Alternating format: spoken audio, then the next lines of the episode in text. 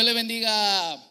Dios le bendiga a todos. Espero que continuemos con esta energía durante el tiempo de, del mensaje de la palabra del Señor. Y hoy iniciamos una nueva serie que se llama Dios con nosotros. Y la iniciamos porque en el calendario eh, cristiano de las iglesias cristianas alrededor de todo el mundo, hoy inicia oficialmente la temporada de Adviento.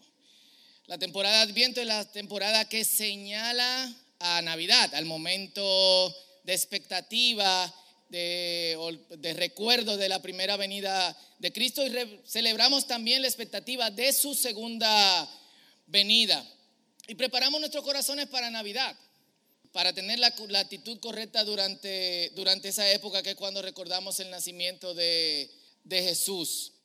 Actitud correcta en medio del consumismo, en medio del egoísmo, y también en medio de falsas emociones que usualmente vigilan esa época. Y, este año celebramos Adviento en medio de un tiempo difícil. Bueno, los últimos años hemos celebrado Adviento en medio de un tiempo difícil. Pero este año creo que un poquito más, en medio de guerras, rumores de más guerras, rumores de hambruna y expectativa de cosas peores. Eh, yo conozco mucha gente aquí que era fiel a sus noticias y que ha dejado de verlas o de leerlas o de escucharlas. Y creo que hoy más que nunca la iglesia de Cristo debe usar este momento para clamar que hay esperanza. Eso que estábamos cantando, que queremos ver que la luz de Dios brille en nosotros, tiene que ser un clamor real y continuo, tiene que ser algo diario. Y no solamente que hay esperanza, sino que Dios sigue estando con nosotros. Y esto es muy importante y es con lo que quiero que, es lo que quiero que nosotros nos envolvamos el día de hoy. Es muy fácil en medio de noticias malas y en medio de la posibilidad de noticias peores, envolverse en tristeza, arroparse en medio de eso y poner a un lado la esperanza. Y lo más triste de todo es que gente que sigue a Dios también se envuelve en eso. Y creo que Adviento es la oportunidad perfecta, esta época es la oportunidad perfecta para que nosotros le demos vuelta a nuestro cerebro y siempre miremos al futuro con esperanza, no importando lo que nosotros escuchamos. Y en base a eso y con esa expectativa, quiero que todos abran sus corazones para lo que Dios tiene para nosotros hoy, para ustedes y para mí también. Vamos a leer en Isaías capítulo 7 los versículos 1 al 14. Isaías 7 del 1 al 14. Recuerden que las notas del mensaje de hoy y de todos los mensajes están en YouVersion. Así que si pueden entrar, la aplicación La Biblia, lo buscan Ministerios del Círculo, el evento de hoy, lo salvan y ahí lo tienen para estudiar luego. Isaías 7 del 1 al 14 leemos en el nombre del Padre, del Hijo y del Espíritu Santo y todos dicen, eso. En los días en que Acaz, hijo de Jotán, era rey sobre Judá, el rey Resín de Siria y Peca, hijo de Remalías, que era rey de Israel, se dirigieron a Israel para atacarla, pero no pudieron tomarla. Y antes de que ellos atacaran, llegaron a la casa de David las noticias que decían, Aram se ha aliado con Israel en contra de nosotros. Y esto hizo que el corazón del rey y del pueblo se estremeciera, temblara de miedo, como cuando el viento hace que se estremezcan los árboles del bosque. Me encanta Isaías. Isaías como, eh, yo tengo poca paciencia con la ficción. A mí me encanta leer, pero tengo poca paciencia con la ficción porque como ella entró en el cuarto. En el cuarto había una mesa redonda que tenía solo tres patas, pero estaba apoyada de la pared. Isaías siempre busca la forma de meternos la poesía. Estaba listo para atacarla y se movían como los árboles que se mueven con el viento en los bosques. Isaías. Entonces el Señor le dijo a Isaías, Ve ahora con tu hijo, Shear Yashuf, y preséntate ante el rey Acaz. Lo encontrarás donde termina el acueducto en el, del estanque superior en dirección al campo del lavador y le dirás, ten cuidado, mantén la calma, no tengas miedo, ni te desanimes por causa de Resín y de Siria y del hijo de Remalías. Ellos arden de ira, pero no son más que el humo de dos tizones que se apagan. El sirio se ha puesto de acuerdo con Efraín y con el hijo de Remalías para hacerte daño. Ha dicho, vayamos en contra vayamos contra Judá para aterrorizarlas, nos las repartiremos y pondremos por rey al hijo de Tabeel. Pero Dios el Señor dice, no tendrán éxito y no será así. Ciertamente Aram no es más fuerte que Damasco, su capital, y Damasco no es más fuerte que Resín, su rey. Y en cuanto a Efraín, será destruido dentro de 65 años y dejará de ser pueblo. Efraín no es más, que, más fuerte que Samaria, su capital, y Samaria no es más fuerte que Peca, hijo de Remalía, su rey. Y si ustedes no confían y creen, no van a permanecer. Agarren eso ahí. Y si ustedes no confían y creen, no van a permanecer. Repito, si ustedes no confían y creen, no van a permanecer. Se te lo está diciendo ante malas noticias. Y yo sé que ustedes se están preguntando, ¿y Navidad? Aquí vamos. El Señor también le habló a Acaz y le dijo, pídele al Señor tu Dios una señal, pídesela de las profundidades de la tierra o de las alturas de los cielos. Y Acaz respondió, no pediré nada, no pondré a prueba al Señor. Dijo entonces Isaías, oh, escuchen bien ustedes los de la casa de David. ¿Les parece poco tener que enfrentarse a los hombres que ahora también quieren verse enfrentando a Dios? Pues el Señor mismo les dará una señal. La Virgen concebirá y dará a luz un hijo y le pondrá por nombre. ¿Qué significa? Amén. Gracias Señor por tu palabra. Lo que acabamos de leer se ubica dentro del contexto más amplio que vemos en Segunda de Crónicas capítulo 28. Lo pueden buscar después. Segunda de Crónicas capítulo 28 narra parte del reinado de Acaz y narra los eventos que se ven anunciados en el capítulo en el versículo 1 del capítulo que, eh, que leemos. Eran tiempos turbulentos. Los asirios, que era el primer gran imperio, estaban empezando a desestabilizar la zona que se conoce como antiguo cercano oriente. Y era básicamente la principal región de, del mundo. Así que varios países estaban combinando para, se estaban aliando para atacar a Siria, pero también para atacar a los que no se aliasen con ellos para atacar a Siria. En medio de esto, Judá, Judá recibe el anuncio de que va a ser atacada por el reino del norte, que es Israel, y por los sirios. Es lo que resume el profeta en el versículo 1. Así que lo que vemos en lo que leímos, 7 del 1 al 14, es que el versículo 1 anuncia lo que va a pasar o lo que pasó. Y el versículo 2 al versículo 14 o el versículo 2 en adelante narra los eventos anteriores a ese versículo 1, que los sirios y los israelitas fueron a atacar a Judá y no pudieron conquistar a, no pudieron conquistar a Jerusalén más las noticias que ellos recibieron y entonces las profecías previas de, eh, de Isaías, que nos narran el por qué no pasó. La profecía de Isaías en ese momento es importante, y esto es muy importante el contexto por lo siguiente. Dios le había prometido a David que siempre habría alguien de su familia sentado en el trono. Eso es lo que se le había prometido. Si el reino se ve amenazado, entonces la promesa de Dios de alguna u otra forma no tiene efecto. Y eso preocupa de cierto modo a quienes son temerosos de Dios en Judá. Pero Acaz, que era un impío de última generación, lo pueden leer y no sé ni siquiera cómo Dios le hablaba porque era extremadamente desgraciado e idólatra, también tiene miedo de que como parte de la familia de, de David, Dios de alguna otra forma lo va a mover del trono. Y por eso tenemos que ver las profecías de los versículos 10 al 14, que siempre eh, lo que andan escuchando podcasts y viendo TikTok de gente que son medio especulativo y loco, hay vainas que ustedes ni siquiera deberían ver, pero eso es otro tema. Eh, esto es como uno de los pasajes que siempre se debate, por el sentido de quién es Manuel.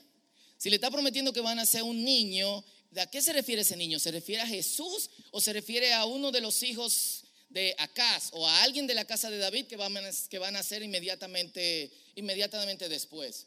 No vamos a entrar profundamente en el tema, pero no podrían ser ninguno de los hijos de Acaz porque en ese momento ya todos habían nacido. Y Ezequías, quien sería su sucesor, y de hecho fue un rey, eh, fue un rey bueno, también estaba más o menos en los 10 o 12 eh, o 12 años. Así que la profecía de los versículos 10 al 14 habla en dos direcciones. A su tiempo, no te preocupes, estate tranquilo, Dios va a cumplir su promesa. Al futuro también, no se preocupen, estén tranquilos, Dios va a cumplir su promesa y Dios va a seguir con nosotros. Amén. Y en ese sentido, Isaías capítulo 7 es parte del contexto de Isaías capítulo 7 al 11. Yo se lo dejaría de tarea para que lo lean.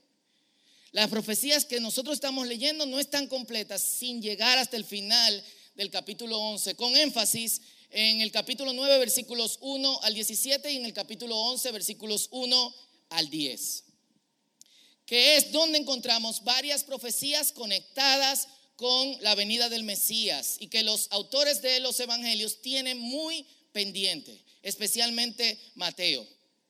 Ese grupo de, de capítulos y ojalá lo puedan, eh, lo puedan leer, va desde momentos funestos y las noticias malvadas que realmente van a pasar hasta momentos esperanzadores.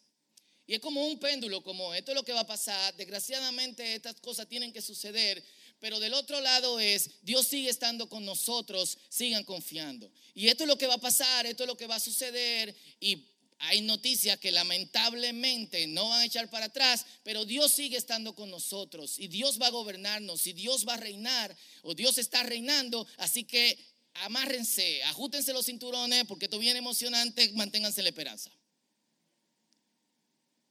Y leyendo esos capítulos, yo lo veo como hablando a mí y como hablando a nosotros.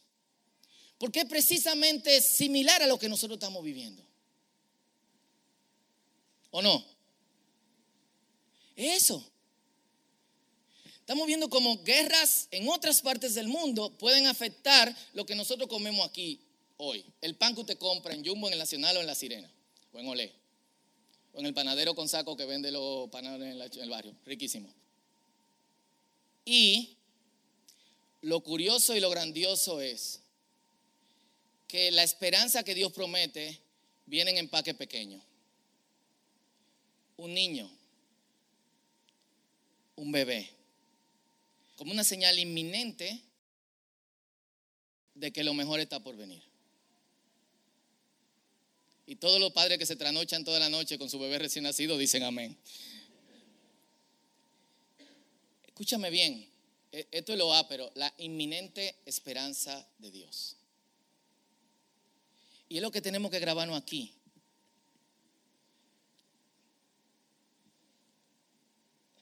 Va a suceder todo lo que va a suceder. Pero la esperanza del Señor es inminente.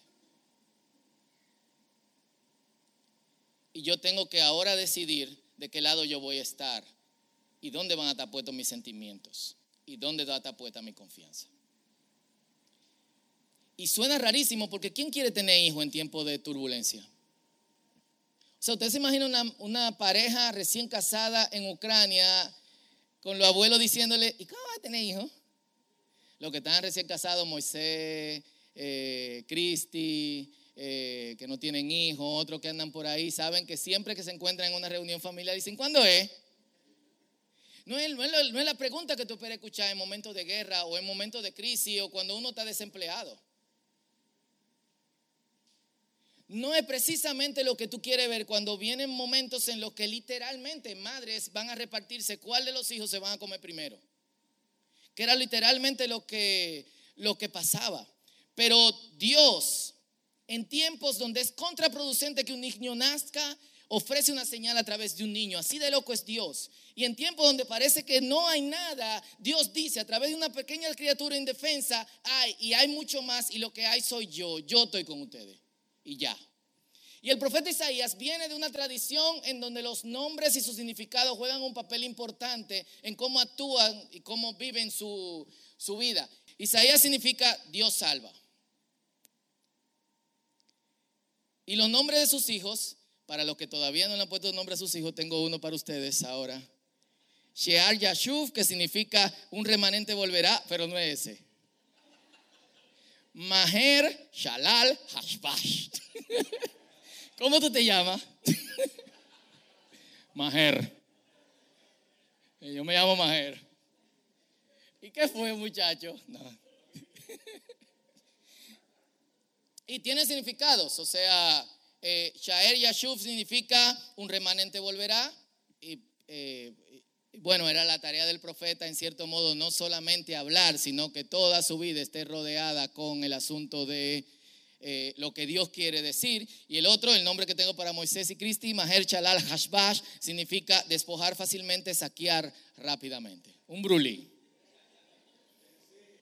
O sea, él viene del, del asunto en donde yo soy Dios salva.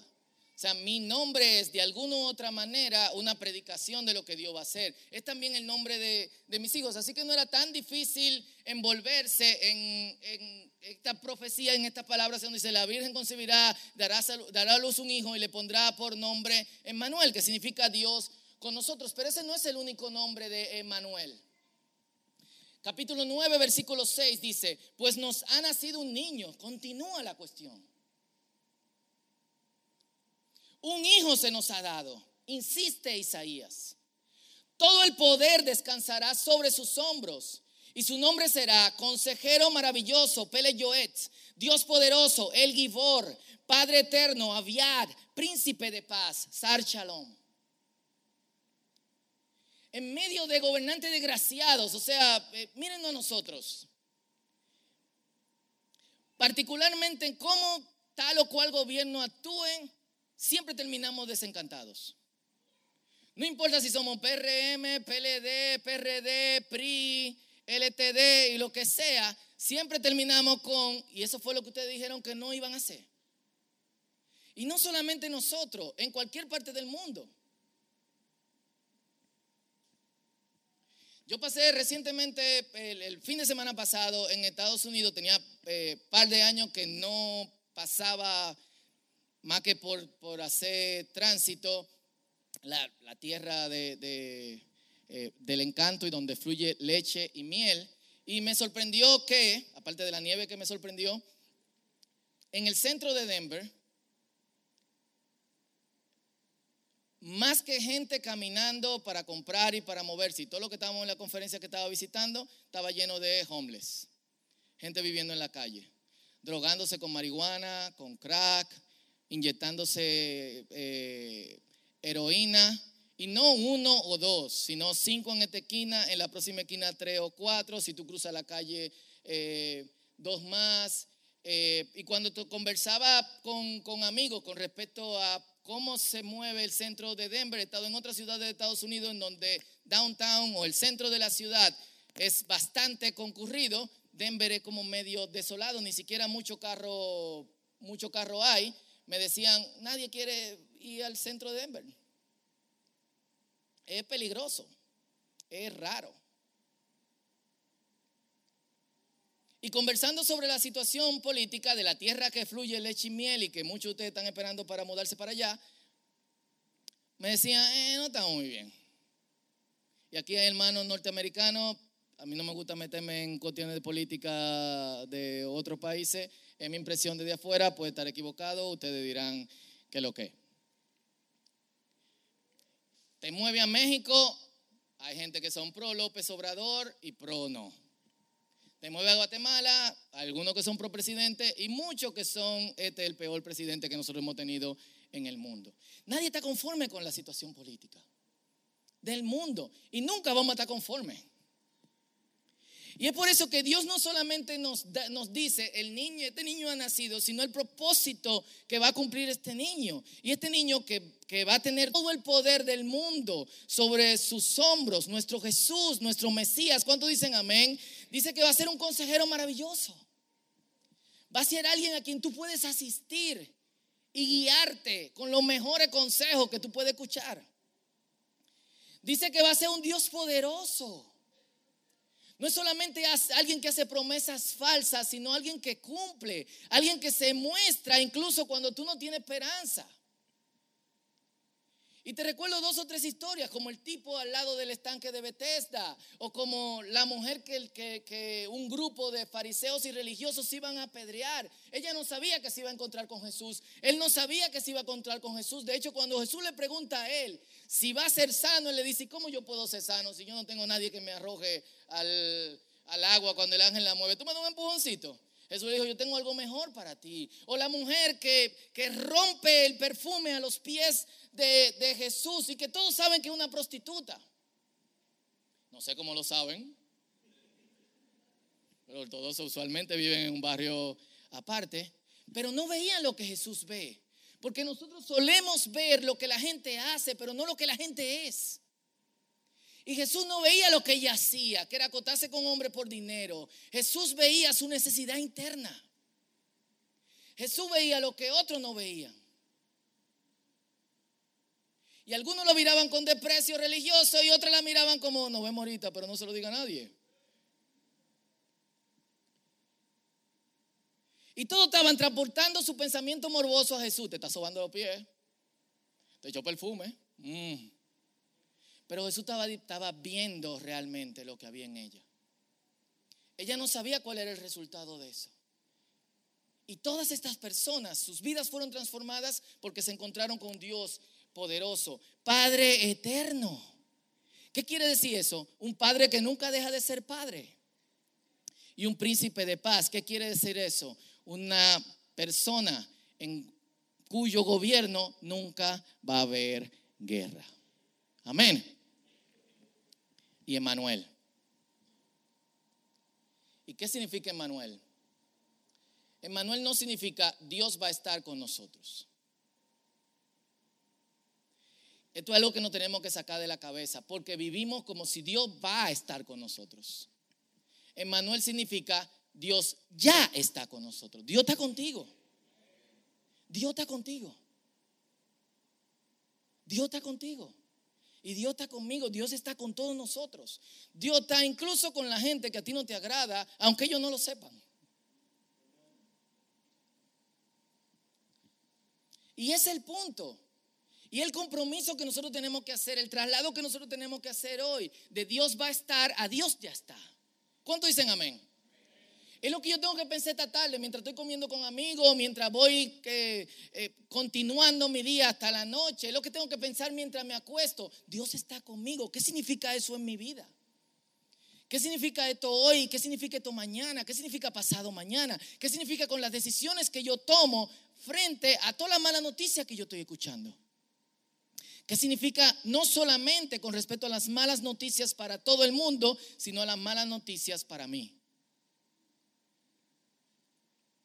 Y esto es bien profundo, mucho más de lo que nosotros nos, eh, nos imaginamos, porque en tiempos como los que nosotros estamos viviendo, lo que uno piensa es, Dios, tú nos has abandonado. Las conversaciones que la mayoría de nosotros tenemos, ¿cuáles son? ¿Y por qué Dios permite esto? ¿Y por qué Dios permite lo otro? ¿Y por qué Dios no sé cuánto? Isaías predicaba en cierto modo en el mismo tipo de época, una época jodona, crisis internacional. La gente caminaba en las calles con el corazón afuera, con expectativa de lo peor, con dolor, con ansiedad, con angustia, con depresión, como mucha gente hoy. Pero Dios torna su mirada y la mirada de otros a través de Él. Y esto es importante. Porque el papel que nosotros jugamos no es solamente Dios tornando nuestra mirada, sino el papel que nosotros jugamos en que Dios torne la mirada de otros, de lo desgraciado, de lo malo, de lo peor, de la ansiedad, de la basura, de lo sucio, a esperanza. Es el papel de todos nosotros y ninguno de nosotros podemos escapar a eso. Y lo maravilloso es que algunos, incluso con la mano metida en el lodo, eh, envuelto en un montón de disparates, Dios aún así te usa para sacar a otros del lodo y que están envueltos en un montón de disparates. ¿Cuántos dicen amén? Pero vamos a meter manos y decimos amén. Entonces Dios torna nuestra mirada de lo peor al inicio, al nacimiento, a la esencia, a lo básico, a lo más pequeño, a lo más sencillo, a lo más elemental para decirnos, yo estoy aquí. Con ustedes. Dios está con nosotros. Y por eso, y basado en esa misma esperanza, Isaías dice en Isaías capítulo 8, versículo 12, o Dios le dice a Isaías en el capítulo 8, versículo 12, no tengas miedo ni temas por lo que ellos temen. Esa es la palabra de Dios para todos nosotros hoy. Isaías 8, 12. no tengan miedo ni teman por lo que ellos temen. ¿Quiénes son ellos? Todo lo que no tienen su confianza en Dios. ¿Qué nos está pidiendo Dios? Que volteemos nuestro cerebro.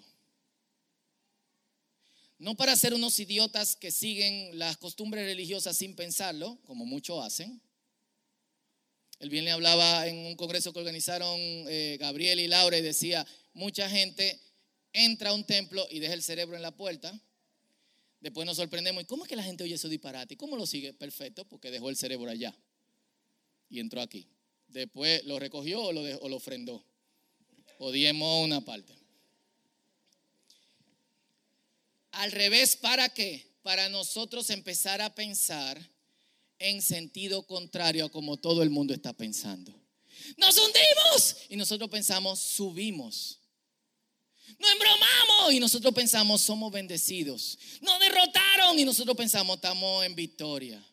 Ahora no se ve, pero te aseguro que en un momento nos verá a todos nosotros, de toda raza y de todo pueblo, cantando, aleluya, Dios el omnipotente ya reina. Amén. Si es para el Señor, dáselo fuerte. Amén. ¿Qué significa Dios con nosotros? Que no tenemos que forzarnos para estar con Él o para que Él esté con nosotros. Dios ya está con nosotros. ¿Qué es lo que yo tengo que hacer? Moverme hacia Dios. Ya. Que vivimos en la luz, como dice Juan 1.9, la luz vino al mundo. ¿Y qué significa eso? Que somos hijos de Dios. A esos que lo recibieron, a los que creen en su nombre, les dio la potestad de ser hechos hijos de Dios. Tú eres hijo de Dios. Y si tú eres hijo de Dios, como Padre bueno que Dios es, ¿tú crees que Dios te va a dejar en el aire? ¿Qué pasa? Entonces nosotros podemos vivir confiados. Pero lo más pero de todo, y es quizás uno de los puntos centrales hoy, junto con que Dios está con nosotros, es que si creemos que Dios está con nosotros y permanecemos en ese con nosotros de Dios, que no es una situación, que no es un espacio, que no es un lugar, que no es un tiempo, es una persona. Y la invitación de esa persona en Juan capítulo 15, ¿cuál es? Permanezcan en mí y, sin timidez, permanezcan en mí y yo voy a permanecer en ustedes.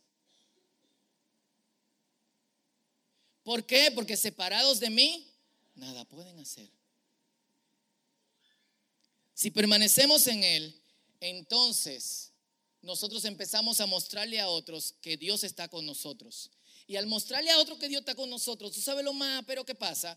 Que Dios no solamente se revela a ellos, sino también a mi vida, como dice Mateo capítulo 25, de los versículos 31 en, en adelante. Parte de nuestro papel es mostrarle a otros que Dios está con ellos, en su hambre, en su desnudez, en la prisión y en su sed.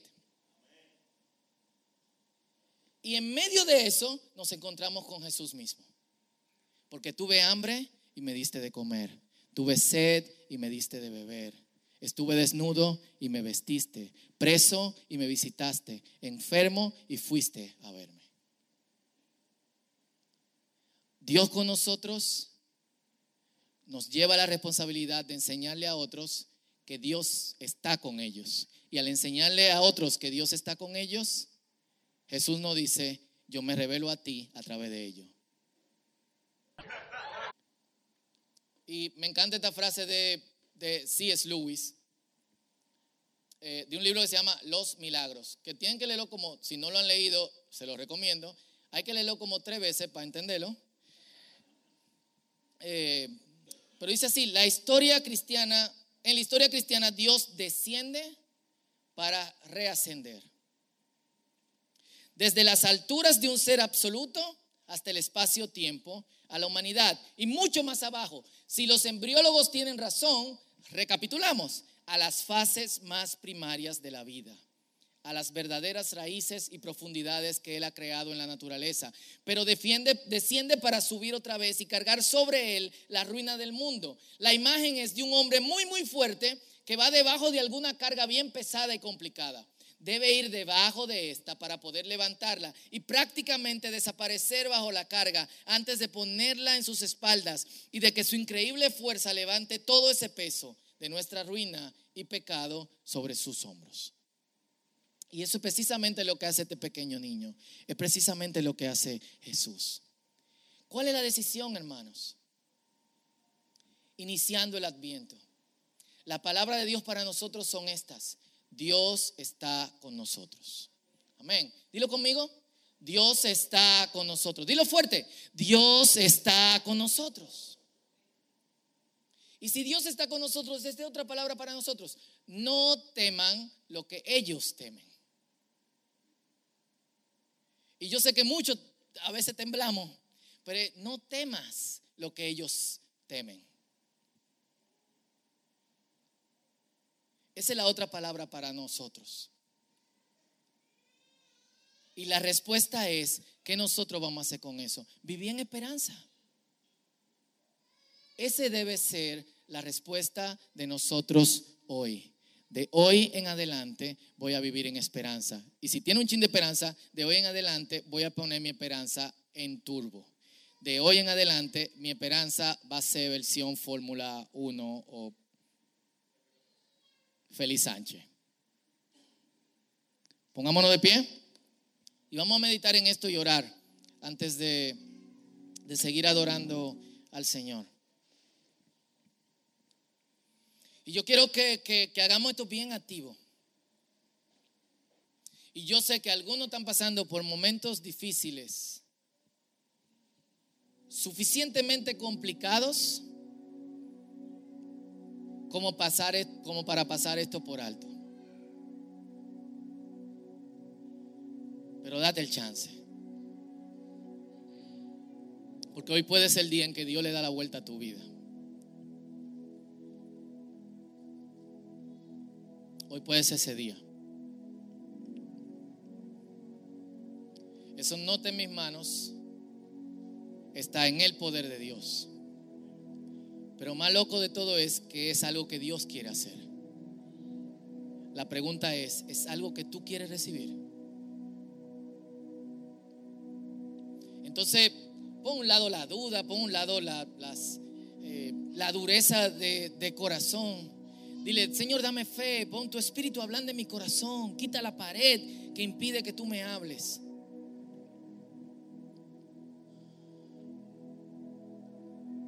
Y piensa en esto, Dios está conmigo, contigo, Dios está con nosotros. Y por unos segundos hazte esta pregunta, ¿qué significa esto para mí hoy y de ahora en adelante? Este es tu tiempo con Dios.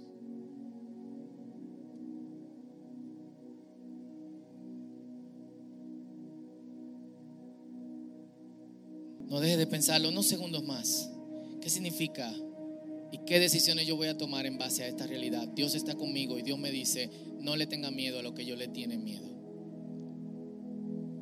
Pila de mala noticia, pero mírame a mí, mírame a mí, mírame. Vamos, este es tu tiempo con Dios. Aleluya. Gracias.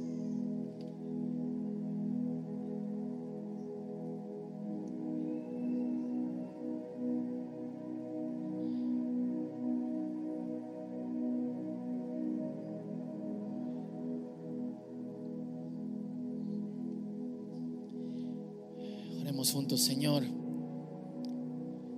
Mi corazón pesa por, por, mis hermanos y hermanas que la tienen difícil. Que están pasando por momentos de fe complicados. Que quieren ver tu mano. Pero quieren escuchar tu voz. Pero solo ven oscuridad, solo escuchan silencio. Yo sé que tú estás ahí, Señor. Y lo que te pido hoy es que te reveles. Es lo que te pedimos hoy, Señor. Que te reveles. Y me gustaría que hagamos algo. Si tienes en mente a alguien que está en oscuridad y en lucha y que, que, está resbalando de su fe y que cree que Dios ya no está con él o con ella, preséntaselo al Señor ahora, antes de que sigamos orando. Piensa en esa persona, preséntaselo al Señor.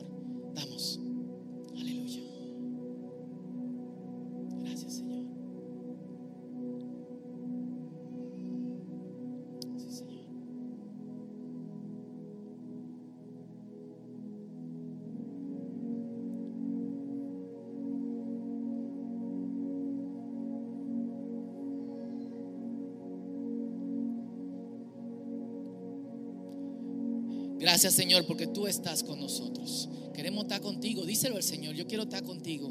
Yo quiero permanecer en ti, Señor. Díselo. Padre, yo te pido que, que, que, tú desplaces en este momento tristezas, desconfianzas, falta de fe, desesperación, Señor, y lo transformes en fe, en alegría, en esperanza, en amor, Padre Santo.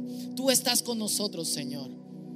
Y yo te pido que a partir de hoy, Señor, aquellos que están luchando o aquellos que de alguna u otra forma están ajenos a, todo y viven en piloto automático en su relación contigo, puedan decir, no, a partir de hoy yo voy a vivir como que Dios está conmigo, porque así, no es algo que yo me imagino, es algo que Dios me dice. A partir de hoy yo no voy a temer a malas noticias, porque es algo que Dios me dice, no temas a lo que yo le temen, yo solamente te temo a ti. Y en el nombre poderoso de Jesús, Señor, en estos siguientes días en que preparamos nuestro corazón para recordar que viniste, que nos nació un niño y que su nombre es admirable, consejero admirable, que su nombre es Dios fuerte, que su nombre es Padre eterno, que su nombre es príncipe de paz. Y podemos vivir confiados hasta el futuro, pasando por valles oscuros, pasando por tierra movediza, hasta el momento en que todos, con ropas lavadas por tus propias manos y en tu propia sangre, cantemos juntos, aleluya al que está sentado en el trono y al Cordero sea la gloria, el honor, la alabanza y el poder por los siglos de los siglos. Amén. Gracias en el nombre de Jesús. Amén. Dale un aplauso fuerte al Señor. Dios te bendiga. Gracias por escuchar.